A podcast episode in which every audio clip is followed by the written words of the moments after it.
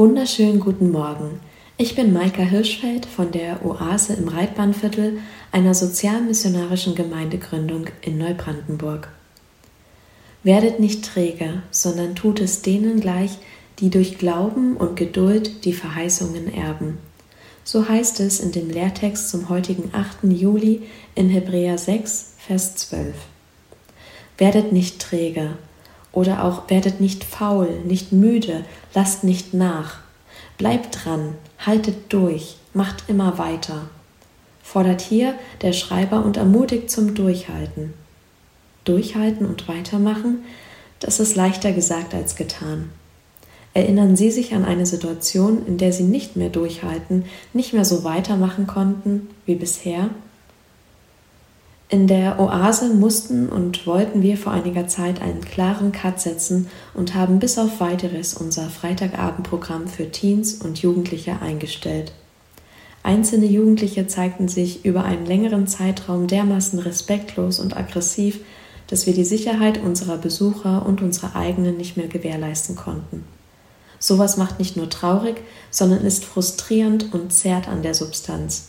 Es lässt einen müde werden da investiert man Zeit, Kraft und Kapazität, öffnet Eingangs- und Herzenstüren und wird mit Füßen getreten. Kennen Sie solche Situationen aus Ihrem Leben, wo man das Gefühl hat, was man tut, ist vergebene Liebesmüh? Man gibt sich Mühe, investiert sich, aber es wird partout nicht wertgeschätzt?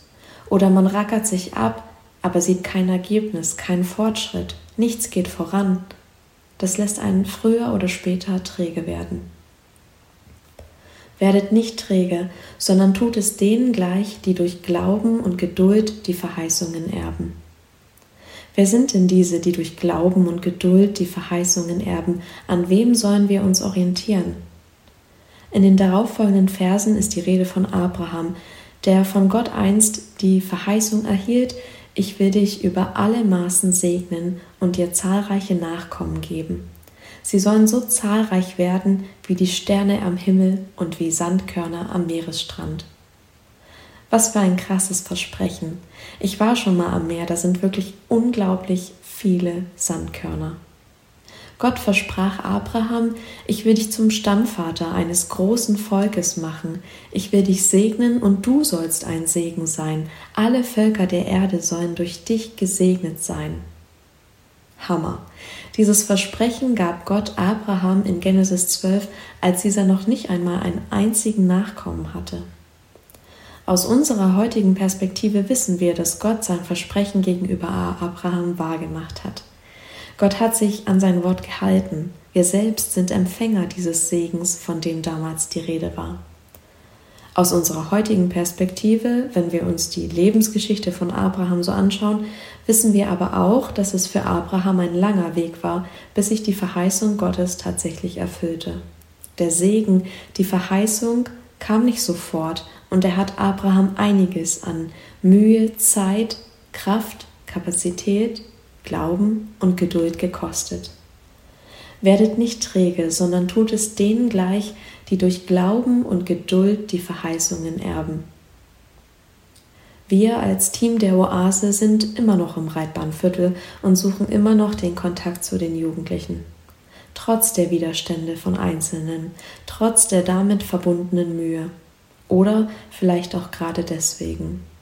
Und wir machen weiter, arbeiten an einem neuen Konzept für ein Angebot für die Jugendlichen, beten für sie, bleiben dran.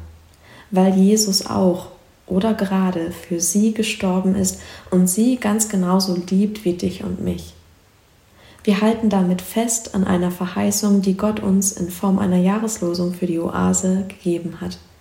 Zu finden ist sie in 1 Timotheus 4, Vers 16, wo es heißt, Achte auf dein Leben und auf deine Lehre, überprüfe sie beide ständig, dann wirst du dich selbst retten und die, die dir zuhören.